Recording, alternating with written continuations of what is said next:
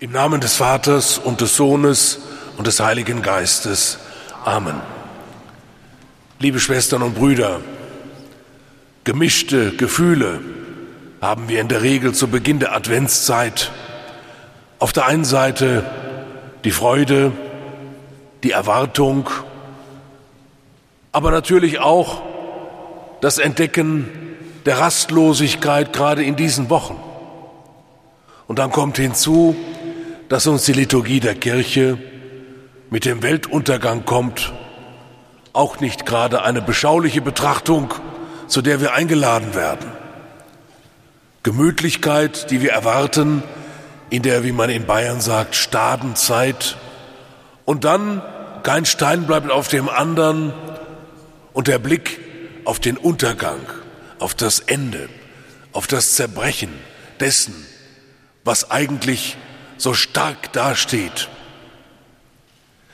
Die Adventszeit ist eine Zeit, die uns wirklich helfen kann, Christsein neu zu verstehen und uns neu auf den Weg zu machen.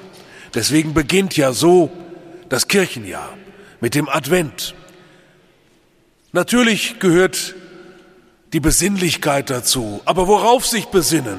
Nicht auf sich selber, nicht auf unsere eigene Gemütlichkeit und Bequemlichkeit, sondern sich besinnen auf das, was bleibt. Und das kann dann auch zu einer neuen großen Freiheit führen. Der Blick auf die Wirklichkeit, der Blick auf das, was Bestand hat, auch wenn die Welt untergeht, auch dann, wenn ich sterbe, wenn alles zu Ende geht. Was hat dann noch Bestand? Was bleibt? Von meinen Worten? Was bleibt von dem, was Menschen errichtet haben? Was bleibt von dem, was geschaffen wurde von Menschenhand? Und dazu lädt uns der Advent ein. Also uns zu konzentrieren auf das Wesentliche. Und ich bin dankbar dafür, dass das auch immer wieder geschieht. Man kann immer wieder ein Klagelied anstimmen, aber davon halte ich nicht so viel. Mit Klagen bringt man keine Begeisterung in die Herzen der Menschen, indem man anderes verurteilt, indem man sagt, was nicht sein soll, hat man noch nicht eine positive Vision gezeigt. Was Sie, was ihr hier macht, ist eine positive Vision. Stay and pray. Das ist eigentlich gerade im Advent die Einladung. Bleib stehen, renn nicht besinnungslos durch dein Leben, und durch die Geschäfte, bleib stehen und bete. Gebet heißt, schau auf das, was bleibt. Schau auf den, der kommt. Schau auf den, dessen Worte nicht vergehen. Das ist die Einladung. Und dann gehen wir auf Weihnachten zu und sehen in der ersten Ankunft Jesu den, der auch am Ende wiederkommen wird. Auf ihn läuft alles zu. Unsere persönliche Lebensgeschichte und die Geschichte der Menschheit, des ganzen Kosmos, läuft auf ihn zu. Liebe Schwestern und Brüder, und da sind wir bei den Polen, bei den beiden Polen, Eckpunkten, könnte man sagen, die in der Adventszeit uns geleiten können. Das eine ist der Blick auf die Wirklichkeit, uns wirklich mit offenem Herzen auf das zubewegen, was ist, und dann der Blick auf Christus. Denn mit Christus, mit dem Licht Christi können wir die Wirklichkeit tiefer erkennen. Gerade der Heilige Vater, der Herr Domvikar hat schon darauf hingewiesen, hat in seinem Brief, der in dieser Woche erschienen ist, das noch einmal deutlich gemacht, wie wichtig es ihm ist, auf die Wirklichkeit zu schauen, aber eben mit dem Blick auf Christus. Wir können die Wirklichkeit nicht ganz erkennen. Wir bleiben nur an der Oberfläche, wenn wir uns nicht mit dem Licht Christi hineinbegeben in das Ganze der Wirklichkeit und damit entdecken, was wirklich bleibt und was vergänglich ist, was im Grunde genommen keinen Bestand haben kann. Mit Christus schauen wir auf die Wirklichkeit, aber die Wirklichkeit ist wichtig. Der Advent lädt uns dazu ein. In seinem Brief hat der Papst ja in sehr kraftvollen Bildern auch den Weg der Kirche beschrieben. Und er hat auch ein paar Kategorien genannt, wie wir diesen Weg gehen können, auch im Blick auf unseren Einsatz in der Gesellschaft. Zwei will ich nennen, die vielleicht doch überraschend sind und gerade zum Advent von Bedeutung sind. Er sagt, wenn man sich auf den Weg macht des Glaubens und der Gestaltung des Lebens und auch der Gestaltung der Welt aus dem Licht Christi, dann ist die Zeit wichtiger als der Raum. Was soll das bedeuten? Ist nicht beides gleich wichtig?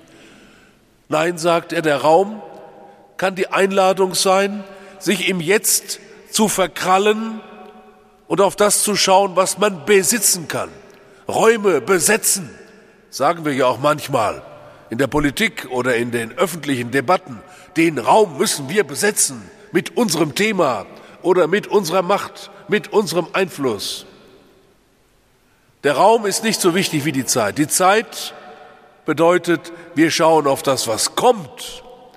Wir sehen langfristige Perspektiven. Wir sehen Nachhaltigkeit.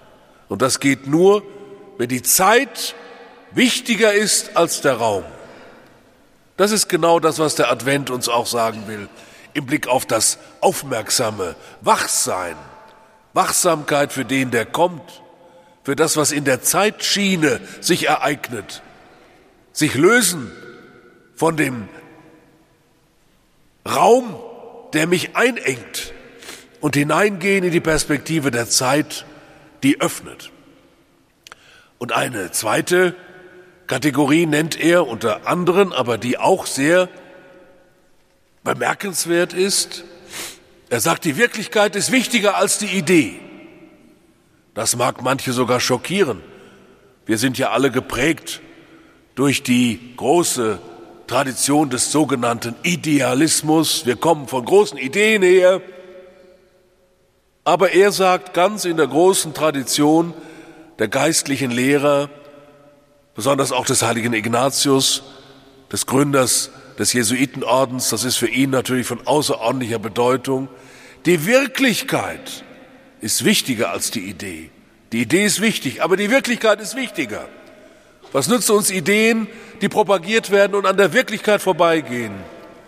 Gott umarmt uns durch die Wirklichkeit. Nicht eine Fantasie aufbauen von dem, was sein könnte und sollte, sondern zunächst hinschauen, was ist. Dann kann ich auch verändern, dann kann ich einen gemeinsamen Weg der Verwandlung gehen.